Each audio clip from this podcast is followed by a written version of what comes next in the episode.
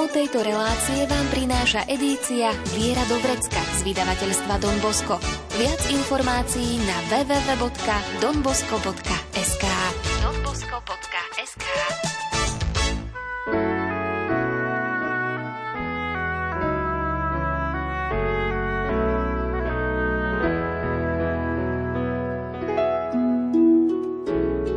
Viera Dobrecka.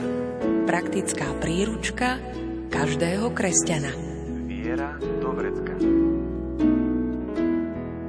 Cirkev i farnosť je miestom, kde sa cítime prijatí a ako doma. Zároveň má byť cirkev miestom dialógu. Čo to znamená, o aký dialóg má ísť, o akých otázkach. Aj o tom budeme hovoriť v nasledujúcich minútach. Tiež sa zameriame na prorocký rozmer svedectva. Porozprávame sa s redemptoristom z komunity v Podolinci, ľudovým misionárom pátrom Michalom Zamkovským, lídrom spoločenstva Rieka života a riaditeľom hospicu Bohušom Živčákom a laickým misionárom a členom spoločenstva Rieka života Petrom Zamkovským. Pohodu pri rádiách vám želajú Diana Rauchová, Peter Ondrejka a Andrea Čelková.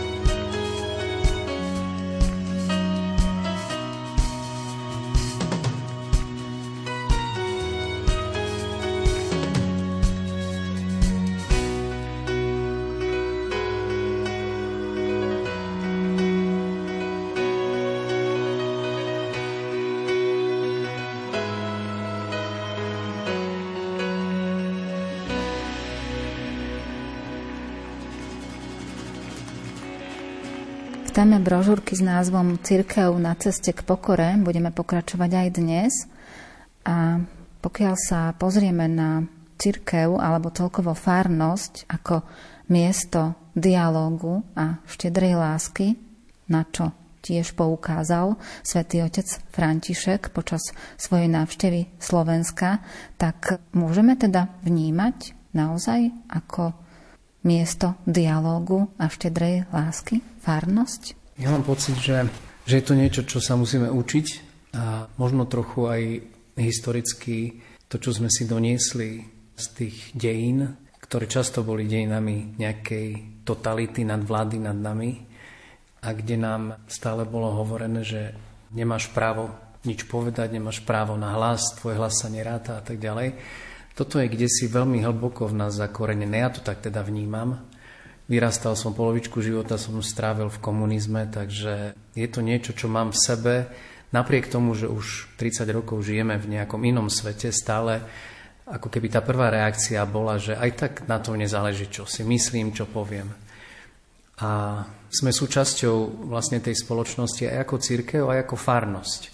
Nie sme vytrhnutí niekde do nejakého mimoriadného sveta. Takže nesieme v sebe všetky tie bolesti, trápenia, aj to dedičstvo, ktoré máme, a tak ako vnímame v spoločnosti, že nám to ide ťažko naučiť sa takému správnemu dialogu, tak si myslím, že aj v rámci cirkvi je to niečo, čomu sa musíme učiť. A veľmi nám v tom pomáha, ja si myslím, tá otvorenosť aj v rámci cirkvi, taká medzinárodná, to vnímame na misiách, že keď stretneme ľudí, ktorí nemajú toto dedičstvo, také totalitné, celkom ináč pristupujú k akejkoľvek debate alebo dialogu. A preto je pre nás niekedy až nevyhnutné stretnúť a rozprávať s takýmito ľuďmi, pretože my si nevieme predstaviť vôbec, ako je to z tej druhej strany. Takže pre nás bolo vždy veľmi veľkým požehnaním to, keď nás po revolúcii Pán Boh nám dovolil stretnúť tých ľudí najprv z postkomunistických krajín, ale potom aj zo západnej Európy či z Ameriky a debatovať o tých veciach viery, nachádzať tie rôzne uhly pohľadu a učiť sa tomu dialogu. Takže ja si myslím, že bez tej otvorenosti na druhých, však v podstate dialog nie je možný, ak nie som otvorený na toho druhého. A nejak sa tak neznechucovať neustále, že nám to nejde, ako by sme chceli, lebo mať na pamäti to, že z čoho vyrastáme alebo čo si nesieme, čo musíme prekonávať v tých dialogoch našich. Sú takí aj mladí ľudia, bo keď si tak zoberieme do úvahy, tak od revolúcie je vyše 30 rokov. Tí, ktorí sa narodili v tých 90. rokoch, sú to 30-roční ľudia, nezažili teda na vlastnej koži obdobie komunizmu. Možno sprostredkovanie od svojich rodičov, ktorí im to odovzdávali alebo sa im to snažili nejakým spôsobom priblížiť to obdobie, ale vnímajú ten svet trošku inak. Sú vychovávaní v iných podmienkach, takže aj oni môžu byť takým tým zdrojom takého otvorenejšieho dialogu. Ja si myslím, že áno, je to nová generácia, ktorá už nemá tie skúsenosti totality. Na druhej strane myslím si, že určitá miera manipulácie alebo totality takej ideologickej je prítomná vždy a všade. Možno, že ešte viac teraz, len je to niečo, čo je také ukryté vo svete internetu a v sociálnych sieťach, kde často tí ľudia nachádzajú odpovede na otázky, ktoré ani nekladú. A preto neviem, ako to prežívate vy, ale ja mám niekedy pocit, že mladí ľudia sa až toľko nepýtajú, hoci tie otázky nie sú v sebe, ale tie odpovede sa im ponúkajú z každej strany. A tak si vytvárajú názor na základe mienok kohosi iného. A keď zadáte otázku, povedzme, ja neviem, na gymnáziu v triede, alebo povedzte im, spýtajte sa, na čo chcete, tak často tí ľudia tak nejak akože všetko vieme. A čo nevieme, to si nájdeme. Máme po ruke mobil, tak sa spýtam Wikipédie, alebo neviem, Akejpédie a viem proste, čo chcem. Čiže zdá sa mi, že znovu je to iný priestor, iná ťažkosť toho dialogu, ale keď stále na to myslím, keď koncil a Ján Pavol II to opakovali znovu, že cirkev 3. tisícročia je cirkvou dialogu, že to bolo nielen nejaké konštatovanie, ale že to bolo prorocké, ako keby taká výzva do budúcnosti, že ak chceme byť, tak musíme byť cirkvou dialogu. Čo to teda znamená byť cirkvou dialógu? O aký dialóg má ísť? O duchovných otázkach alebo životných otázkach? O čo vlastne ide? Ja myslím, že vo všetkých otázkach. Keď sa tu spomínali mladí, tak možno aj trošku vnímame, že sa nám mladí vytrácajú z toho priestoru cirkvi. A to možno aj preto, že nevedieme s nimi veľmi dialóg, že asi niekto iný vedie, kde si cez siete a neviem cez čo. A že my prichádzame s niečím, čo pre nich nemá, čo nie je relevantné. To, kde si som počul, ako sa určite otec biskup rozčuloval, že pri Bimovke, že neprišli tí mladí tam na diskuziu a tak. A keď to kňazovi vyčítal, tak povedal mu kňaz, že vy nie ste pre nich zaujímaví. S vašimi témami nie ste zaujímaví. Či vieme im nastoliť otázky nejaké. No a spomeniem Dominikána Ives Kongar, ktorý si veľa aj zniesol od cirkvi a tak, a nakoniec bol menovaný kardinálom, tak keď mu hovorili, že nanáša témy dosť nebezpečné a tak, a že či si myslí, že jeho odpovede sú potrebné pre cirkev svet, tak povedal, že možno, že moje odpovede nie sú pravdivé, ale moje otázky sú reálne. Či my staviame spoločnosti aj mladým otázky reálne, reálne to, čo oni proste, kde si prežili, že otázka proste vyruší a tak. Alebo máme už hotové odpovede na všetko, máme katechizmus, kde všetko je presná odpoveď a tak ďalej, kde neprežívame aj my, ako som už aj spomínal, kde si tie pochybnosti vo viere, že aj vo mne je ten človek neveriaci, aj veriaci, niekedy sa to vo mne vedie ten dialog. A čo v tom mladom človeku, keď ho rodičia len nutia, musíš do kostola a musíš, jak to, že nechodíš a všetci sme chodili, dedo chodil, ja som chodil, aj ty budeš chodiť. Ale on hovorí, že ja neviem, prečo tam mám ísť. A kde si povedal máme, že a ja viem, či ten Pán Boh vôbec existuje, a ona sa mi skoro zrutila, tak si predstavte, on toto povie, to je jeho otázka. Do jeho existenciálnej situácie, možno sa rozišiel s dievčaťom, možno mu to nejde v škole, a on jednoducho postavil, či ten Boh vôbec existuje. Či on je, ale niekedy akoby sa bojíme ísť vôbec do týchto tém a nejakým nechať ich vysloviť, vyrozprávať aj svoje pochybnosti, aj svoju samotu, aj... Na druhej strane stretávam aj dnes, že tí mladí sú veľmi úprimní, aj keď niekde máme obnovy, lebo tak sa zdá, že z tej školy či učilišťa, že nikto nič, ale keď príde sám už na spoveď, tak čo z neho všetko proste vychádza, vylieza, to je už neuveriteľné. Dnes chcel by som ti dať to, čo v srdci mám, dávam na oltár tvojim nohám, kráľov kráľ. Neskladiem svoje sny, ja sa zriekam svojich práv. Už nechcem pyšný stáť, chcem nový život mať. Dávam všetko, to, čo mám, tebe kráľ. Dávam všetko, to, čo mám, tebe kráľ.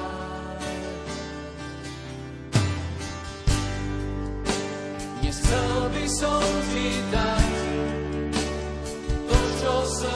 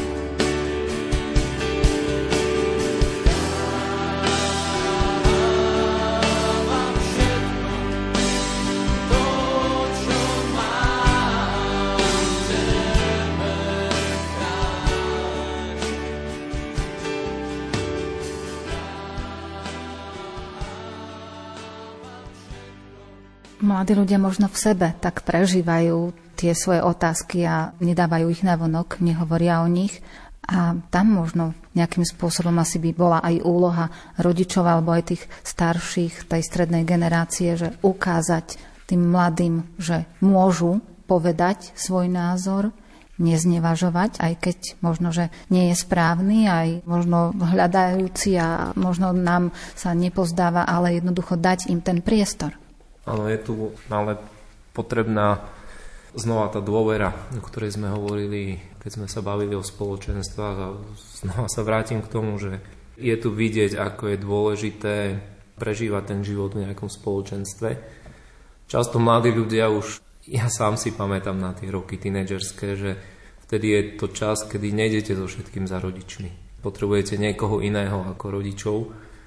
A to nie je znevaženie rodičov, ale je to jednoducho tak. A to, čo sme hovorili o tom nejakom probléme, o vedenia dialógu alebo kládenia otázok, a ja som teraz vnímal to cez ten čas, do ktorého nás voviedol pápež František, že máme tu synodu a zrazu bolo vidieť na mnohých miestach, že si s tým nevieme dať rádu, že čo to vlastne je, o čo ide, aká diskusia, o čom to má byť. Sami viem, že ako sme chceli do toho vojsť a zo začiatku sme sa sami trápili, že o čom vlastne máme rozprávať. A pamätám si, ako pápež František hovoril, že je veľmi dôležité, aby sa synoda nestala miestom nejakých akademických debát odtrhnutých od života.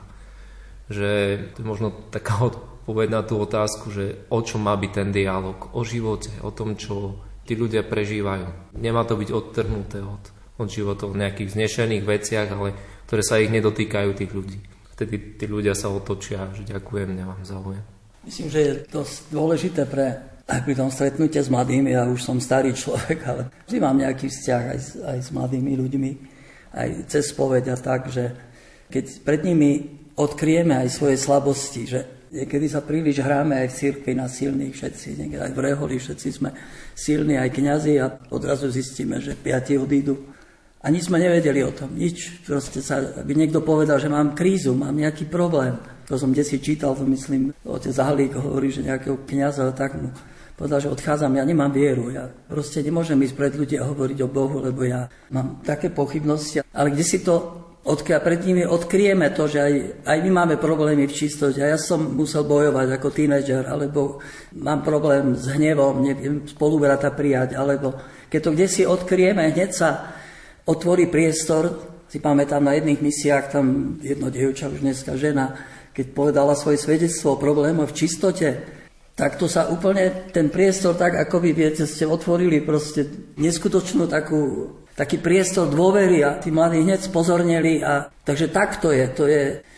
To nie sú nejakí nadľudia, alebo ja neviem, jak mi to povedal jeden spolužiak, to ty už si sa narodil ako farár, to vidno aj na tebe. A tak, že to už, čo už my ostatní biedáci, čo my máme, ale že prežívame tie isté problémy, tie isté nepokoje, niekedy aj pochybnosti, aj pády, a potrebujeme vstať, tak to môže tiež pomôcť byť proste pravdivý, byť autentický. Takisto je tam ďalší rozmer, tým, že sa niekto otvorí, tak potrebuje aj to, že chce byť vypočutý. Čiže tí, ktorí počúvajú, by mali naozaj teda počúvať a vnímať, čo ten človek hovorí, či už v rámci tej malej skupinky spoločenstva, alebo aj možno v takej väčšej komunite, ale jednoducho to vypočutie je tiež veľmi dôležité. Ja si myslím, že to je tá možno, že trochu revolučná zmena. Keď si spomínam na pápeža Františka, ako bol s mladými v Košiciach, tak celý ten jeho príhovor bol postavený na otázkach, ktoré dostal, neviem akým spôsobom, ale spomínal tam jednotlivé mená a otázky, ktoré kládli tí mladí, a v podstate ten príhovor postavil na tom dialógu s tými mladými, ktorí kládli otázky, a on odpovedal. Myslím si, že celá tá cesta bola prorocká, ale aj toto gesto bolo také prorocké, že to môže byť vlastne o tom, že my často ideme v cirkvi s niečím, čo potrebuje byť povedané, že toto musíme povedať a všetko musíme povedať, lebo my máme tú pravdu, my máme patent na pravdu, a možno, že ten prístup taký, že najprv počúvam tie otázky a potom odpovedám na tie otázky, ktoré sú, Ja tak ako hovoril otec Michal, že vstupujem do toho neistého priestoru alebo vystupujem z toho bezpečia mojich naučených vecí, zrazu vstupujem do priestoru, kde sú kladené otázky, na ktoré neviem odpovedať, alebo možno nebudem môcť odpovedať, ale to je OK, lebo práve ten aspekt toho spoločného hľadania a spoločnej neistoty, lebo až vtedy, keď budeme s Bohom v tváre, tak vtedy budeme vedieť, jak to naozaj je. A dovtedy to všetko sú len veci, ktoré poznávame čiastočne. A myslím si, že to je atraktívne na cirkvi, že my hľadáme spolu toho ženicha, ktorý odišiel, teraz ho nevidíme a hľadáme ho spolu. A všetci prežívame tú neistotu kdesi a keď sa nebojíme odhaliť tú neistotu, a to je to vlastne to svedectvo, o ktorom hovoríme. Možno, že to je ten význam toho prorockého svedectva, ktoré spomínal pápež František, že či sme ho nestratili tu na Slovensku. Čo to znamená prorocké svedectvo? Čo vôbec znamená svedectvo? Ja mám niekedy taký pocit, že až nám naskakujú zimou mriavky, keď sa kto si postaví a ide povedať nejaké svedectvo. Možno aj preto, že často nevieme, ako to svedectvo povedať, alebo to nejako pokazíme, ale svedectvo je vlastne o tom, ako hľadám Boha, ktorého sa mi darí alebo nedarí nájsť aj po všetkých tých trápeniach svojich každodenného života. A odkryjem karty a poviem, že tam a tam mi to nejde, tam a tam nenachádzam odpovede na otázky. A vtedy ten človek druhý, ktorý ma počúva, alebo tí mladí, alebo ktokoľvek sa identifikuje, vedia, ja som tam, vedia, ja neviem nájsť. A spolu je to vlastne takým vyznaním toho, že Pane, chýbaš nám, kde si? Hľadáme ťa spolu, daj sa nám nájsť.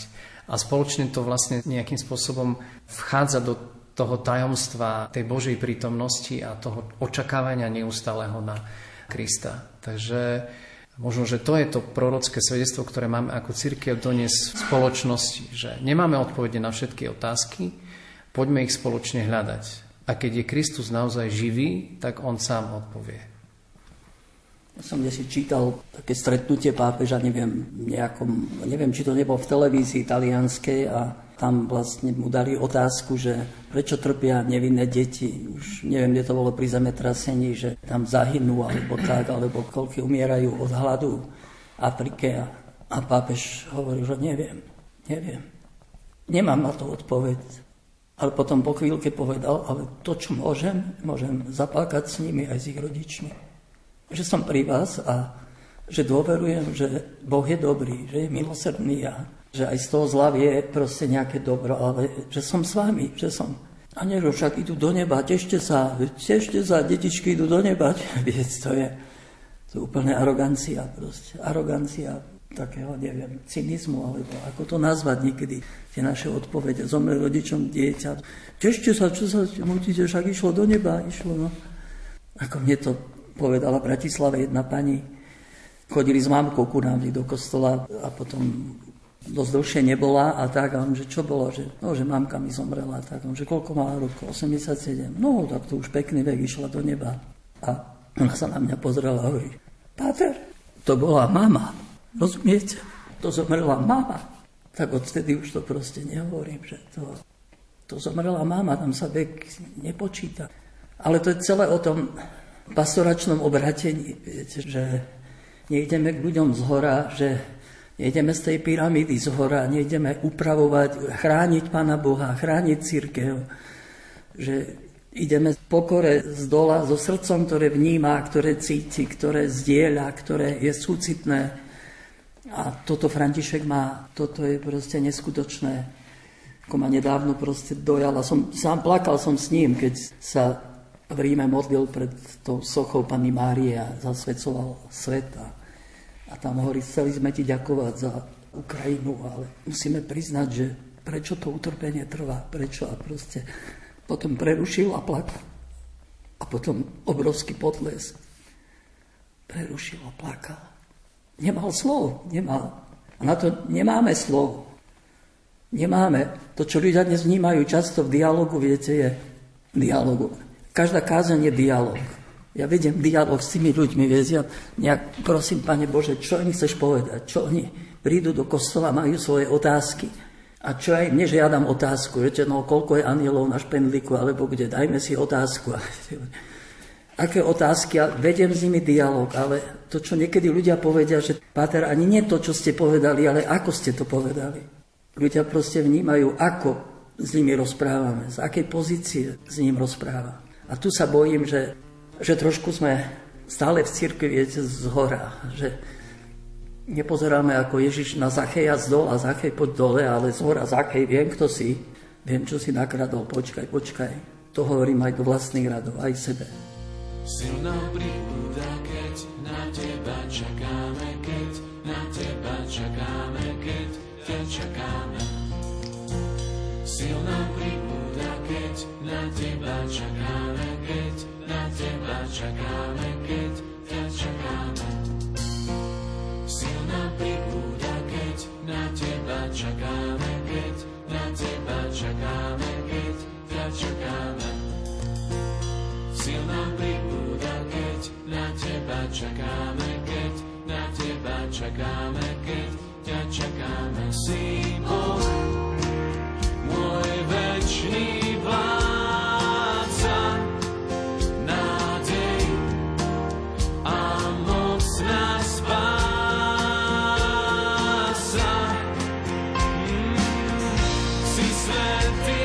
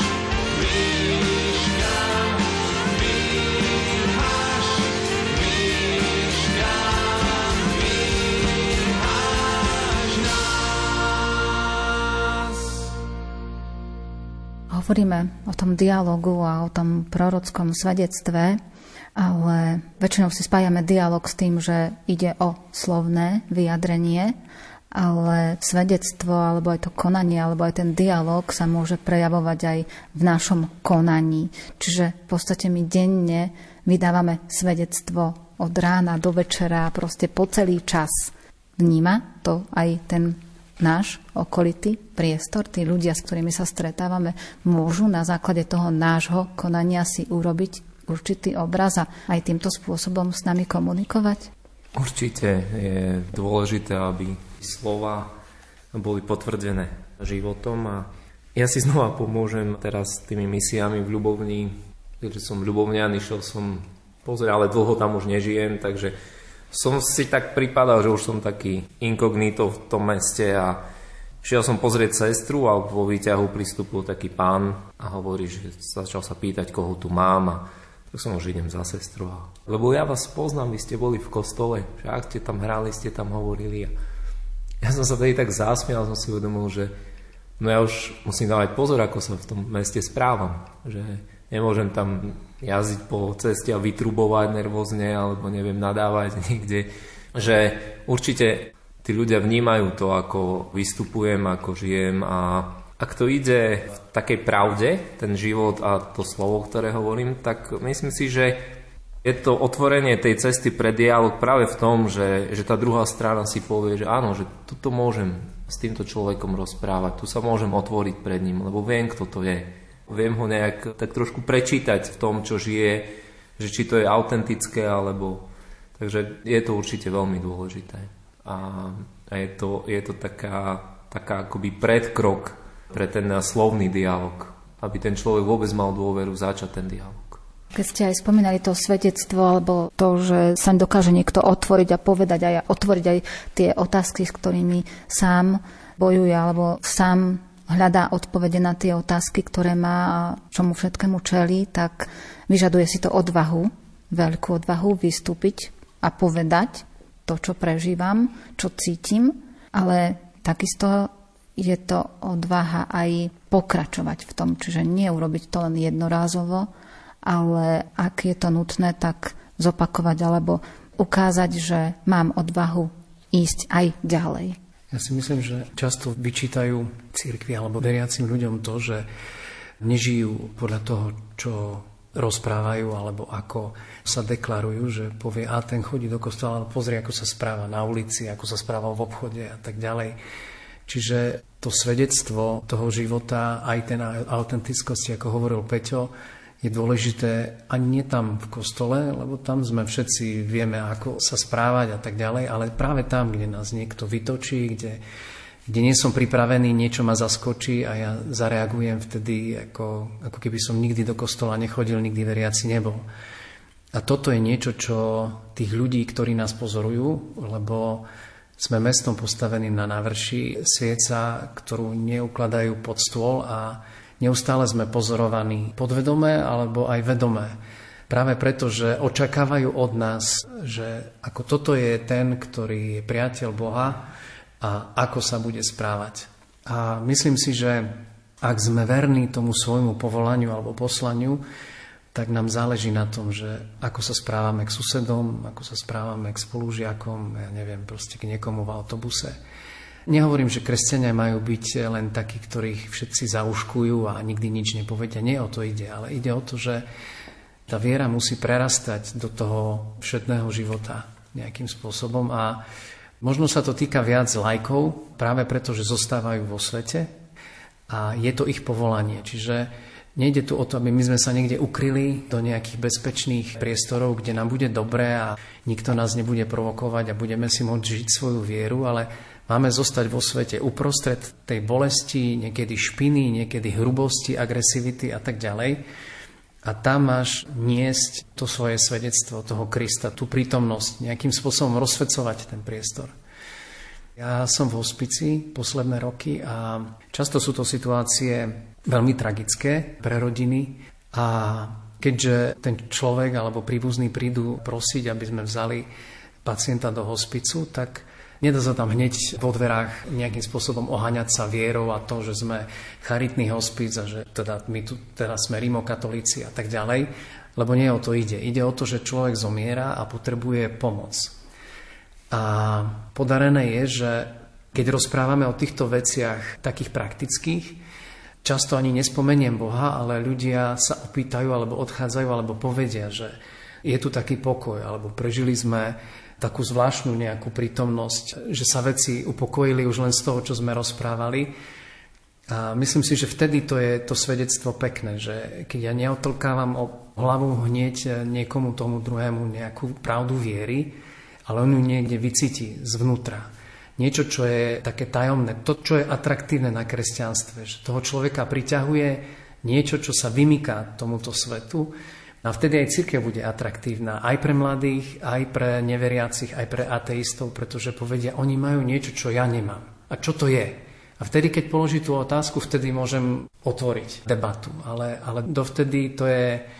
Neviem, mám takedy tiež pocit, že sme si príliš zvykli na to katechizovanie, na to, že vlastne my sme tu na to, aby sme ľudí učili o Bohu.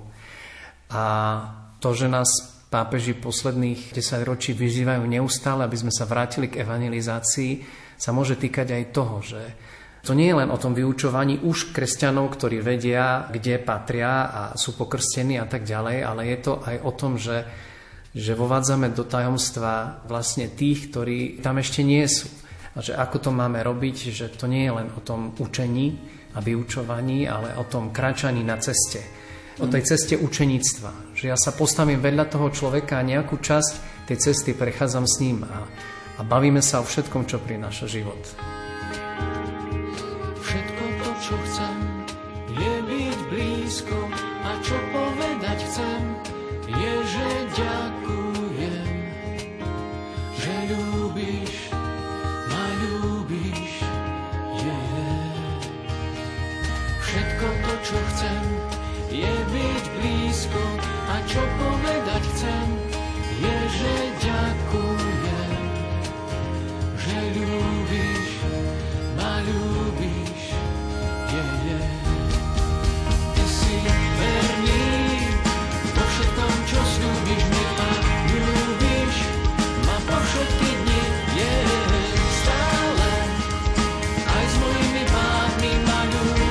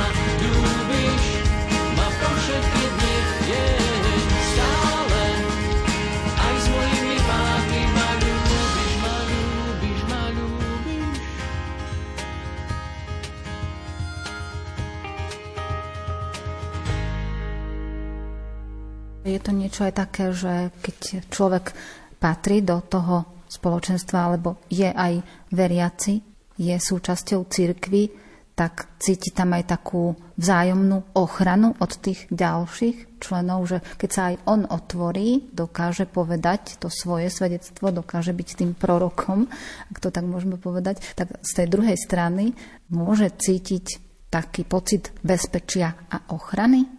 Určite, lebo potrebujeme stáť za sebou v tom všetkom a my sme spoločenstvo, ktoré je spolu 30 rokov a Dejú sa rôzne veci, nielen také nejaké bežné, že niekomu ochorie otec, mama, dieťa a tak ďalej, ale aj také ťažkosti so sebou samým, s tým, že sa dostane môj život do slepej uličky, ja si neviem rady. A vtedy je dôležité to, že ja mám to komu povedať, to je prvá vec, že sa s tým netrápim sám alebo sa neskrývam niekde s tým. Ale druhá vec je, že tí ľudia za mnou stoja, že ma v podstate nevykopnú, že počúvaj, ale tak toto proste sa tu nedá, zbal si veci a choď, ale že keď spolu prejdeme pár takýchto momentov v živote, tak ja vtedy viem, že tak ako v rodine, ten brat je stále mojim bratom, aj keby chlastal, aj keby ja neviem kde, proste sa váľal po kanáloch, tak to bude môj brat, lebo je to môj brat.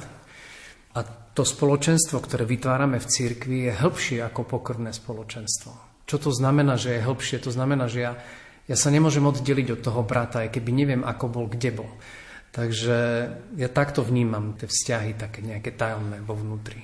Páter Michal, aj vy to tak vnímate? V podstate je tým prorockým znamením už je to spoločenstvo vo svete, keď je to cirkevné spoločenstvo. Teda žije z Božieho slova, je tam vzájomná láska, príjmajú sa sviatosti, spolu sa modlia. Nielen tak, že ideme na pivo spolu si hráme fotbal, ale že sú tam tie prvky toho takého rastu duchovného a to samo o sebe už je takým znamením vo svete a takým prorockým znamením. A ja by som vlastne tu chcel trošku počiarknúť ten rozmer proroctva, to, čo pápež povedal, či nám nielen na Slovensku, ale v Európe, či sme nestratili horlivosť v ohlasovaní a proroctvo vo svedectve. To možno aj tak prehľadneme, že ale to je dosť kľúčové, čo povedal naozaj. Či naše ohlasovanie je horlivé, s horlivosťou, s ohňom, s radosťou. A potom, či naše svedectvo, aj naše slovo je prorocké. Čo to znamená? V Novom zákone sme všetci proroci. Všetci máme účasť na prorockej rozmere Krista. A teda my nesieme prítomnosť Boha tam, kde sme. Ja ho tam prinášam všetkým. Všetci, kdekoľvek žijete, aj vám, čo sa prihovárame, či v rodine, alebo kde ste prorokmi. Otec je prorokom pre svoju rodinu. Jeho slovo má mať prorocký rozmer, jeho vystupovanie má mať prorocký rozmer. Toho, že patríme Bohu, že my už nie sme len ľudia tohto sveta, tejto zeme. Ježiš sa narodil a otvoril nám dimenziu neba. My už patríme proste aj do tohto priestoru. A koľko tých slov denne vyslovíme a kdekoľvek hovoríme, ale aké sú to slová? Svätý Pavol nám hovorí, nech z vašich úst nevyjde žiadne mrzké zlé slovo, ale iba také, ktoré buduje, ktoré je postavené na láske, nám to hovorí ako kresťanom. Nech dávajte pozor, čo vychádza z vašich úst. Ja tiež musím dávať, aj sa spovedám často, že veľa rozprávam, kde všade chcem byť zábavný a neviem čo, ale tiež dávam pozor, že čo poviem, kde poviem, lebo to berú, že to kňaz povedal, to Michal povedal. A to niekedy to slovo aj vychádza z mlčania a potom je aj taký prorocký rozmer služby. Vnímame to aj v spoločenstve. Máme ľudí, o ktorých vieme, že cez neho naozaj hovorí Boh. Cez neho nám chce niečo povedať. Proroctvo to nie je o tom, že tie apokalyptické, ktoré sa šíria aj po Slovensku, viete, najskôr preženieme to do absurdnosti, že už ide Boží súd zajtra už, lebo kedy príde tma na celé ľudstvo, preto musíme všetci do Medžugoria, lebo kde nemám nič proti Medžugoria ani iným, ale toto nie je prorocký rozmer. Prorocký rozmer je, že my ukazujeme na to, kde je Boh prítomný. Tu v rodine je, tu je v tvojom živote, tu je na Slovensku, kde všade pôsobí Pán Boh a ukazujeme na jeho prítomnosť a otvárame ľuďom taký priestor, že môžu do toho vstúpiť, že Boh nás neopustil, že nie sme tu, neviem, pokusné králiky, ale sme naozaj Božie deti a tu znova je veľmi kľúčové, aby cirkev tak znova objavila aj na Slovensku ten prorocký rozmer. Ohlasovanie v kostole, pri homiliách, niekedy naozaj mám trošku také triažky, lebo keď ľudia prídu, oni chcú počuť Božie slovo, chcú počuť povzbudenie. Samozrejme, že môžeme niekedy aj čo si povedať také tvrdšie, ale keď je to povedané v duchu a tak, ale čaká sa na ten prorocký rozmer. Lebo keď cirkev stratí proroctvo, hovorí pápež František, tak odchádza do legalizmu. A potom už skúmame, či je dosvedčiek na oltári, či sme išli presne do pravého uhla, či máme dobre zložené ruky a neviem čo všetko, ale toto nás nezachráni. Je potrebné aj určitý poriadok v liturgii, aj vo všetkom, ale zachraňuje nás Kristus, ktorý je tu prítomný cez ľudí, ktorí ho prežívajú, cez proroctvo, cez charizmatické dary, cez našu lásku. Je prítomný Ježiš, on zachraňuje svet. On chce zachrániť každého. V každej situácii života, či sa radujeme, alebo smútime, či prežívame chvíle šťastia, alebo chvíle ťažkostí, keď s niečím sa potrebujeme podeliť, že sa nám to podarilo, alebo keď sa potrebujeme pozdierať, že niečo nám nevyšlo, alebo sa nám niečo veľmi ťažké stalo. Vždy je to spojené s tým, ktorý je nemenný. Takže aj keď sa mi niečo nepodarilo v živote, alebo prežívam nejakú ťažšiu chvíľu a hovorím o nej, ale vždy hovorím znova v tom prorockom, že ukazujem na toho, ktorý je skalou v tom všetkom, na ktorom môžem stať. Aj v tom chvení sa celom hovorím o tom, ktorý ma dvíha, keď som padol, ktorý ma zachraňuje. Takže vždy je to také pozvanie k tomu, aby to bolo... Je to radosné ohlasovanie, nie je to... Aj v tých ťažkých veciach. Zažil som to veľakrát, keď... Či ja sám, alebo aj priatelia zo spoločenstva hovorili o veciach, ktoré možno aj neboli príjemné a boli ťažké, ale tak som čakal, že aká bude reakcia z tej druhej strany a bol som veľmi prekvapený, ako to otvorilo srdcia tých ľudí, že sa pripravila pôda na to, aby Pán Boh tam mohol niečo robiť. Ja by som možno tých dňoch mal také rozjímanie ráno, tak ma chytilo do čítanie z listu svätého apoštola Jána, že Boh je svetlo a nie je v ňom žiadna tma, nie je v ňom nejakej tmy. A to vedomie, že Boh je svetlo, že v ňom nie je žiadne zlo, že Boh nemá žiadnu myšlienku zla voči mne, že Boh proste ani ho len neťukne, že keby som mu nejak mohol ublížiť, alebo prežívam čokoľvek, ale že jeho zámery sú vždy čisté, vo svetle, jasné a vždy sú to zámery lásky, dobroty. Tak som si potom opakoval tú pieseň dookola našu, jednu spievame. Svetlom si mi, keď nič nevidím. Prinášaš nádej na nové dni. Slnkom, čo každé nové ráno tvorí. Po noci vychádza slnko, každé nové ráno tvorí. Lampou, čo cestu mi osvetlí. To mi proste dávalo všetko. Svetlom si mi, keď nič nevidím. Neviem, Pane, ale prinášaš nádej na... Aj to chceme vyjadriť niekedy úvodzovka tými prorockými piesňami, ktoré pomáhajú ľuďom, keď si to kdekoľvek počúvajú, že kde to svetlo je, kde ho hľadať a kde nájsť nádej.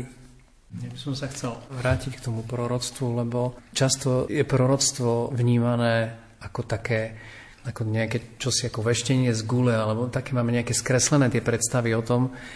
A ja vnímam proroctvo ako schopnosť vidieť Boha, ktorý sa pohybuje. V podstate ten pôvodný zmysel, význam toho, ktorý bol prorokom, bolo, že to je ten, ktorý vidí. A nejakým spôsobom videl niečo, čo ostatní sme nevideli. Boh mu dal, odkryl mu vlastne tú skutočnosť a on ju potom nám všetkým vzdelil, povedal. To sú vlastne všetky spisy prorokov, ktorí odkrývali niečo, čo Boh chcel odkryť a oni to mohli vidieť. A keď sa pápež pýta, že či teda sme nestratili tú schopnosť prorockého svedectva, tak ona je veľmi kľúčová, pretože bez nej vlastne nevidíme Boha. Bez nej máme nejaké spomienky na to, ako bolo, čo všetko Pán Boh robil. Ale nevidíme, čo sa deje teraz. Ale ak máme takéto svedectvo, takéto proroctvo uprostred seba ako cirkev, vtedy vieme vykriknúť, tak ako Jonáš v Ninive, že teda Boh sa ide zmilovať nad mestom, ak sa neobratíte, tak ho Boh zničí, ale je tu šanca. A tá reakcia na to v Ninive bola neuveriteľná. A to je proste ten moment, kedy ten, ktorý je poslušný tomu, čo vidí, to vysloví nejakým spôsobom. Či už je to proste slovo, alebo aj životom, alebo nejakým aktom, tak ako Vlado Krčmery. A celý jeho život je vlastne prorockým svedectvom, pretože tak ako hovoril premiér, išiel tam, kde ostatní si ani len nepomysleli, že by sme mohli ísť. Takýchto svedkov vždy sme mali, vďaka Bohu, a myslím si, že ako keď cirkev budeme zdravé spoločenstvo, tak stále budú vyrastať takíto proroci. A to je jedno, či to boli Izraeliti v zajatí, či boli na púšti, či kde, tak oni sa vždy len báli toho, aby sme nestratili proroka. Aby sme mali proroka medzi nami, lebo ak nemáme, tak my nevieme, čo vlastne sa deje, nevieme, čo Boh robí. Preto je to také kľúčové aj v tejto dobe. A chaosu a zmetku je dosť.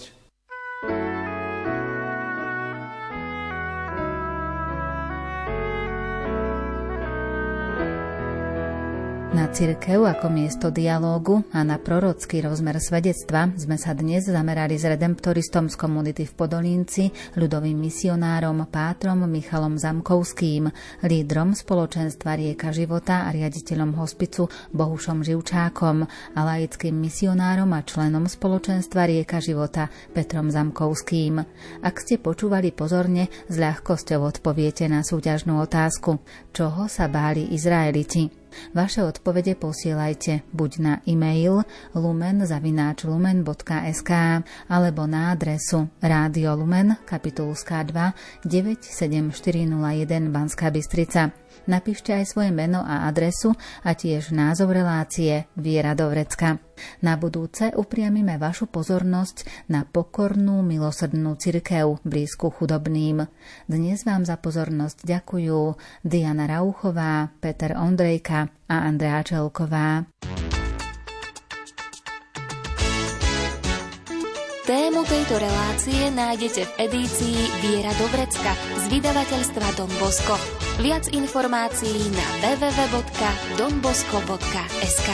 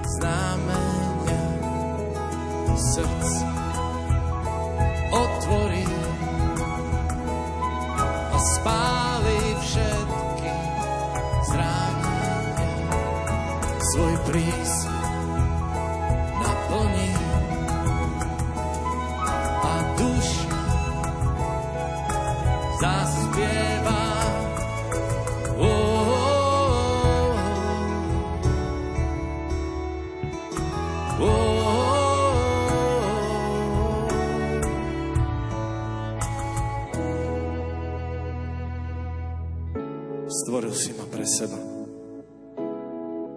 Ty si so mnou, ako horiaci ker, čo dáva svetlo. Ako voda, čo rozlieva život. Celý môj svet, Pane, nech naplní Tvoja milosť. Nech horí, obmýva, drží, ukrýva. Nech horí,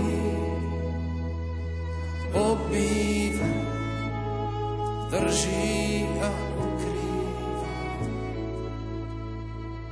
Ako zrnko oceán prikrýva Tvoja dlaň, Tvoja milosť zahorí.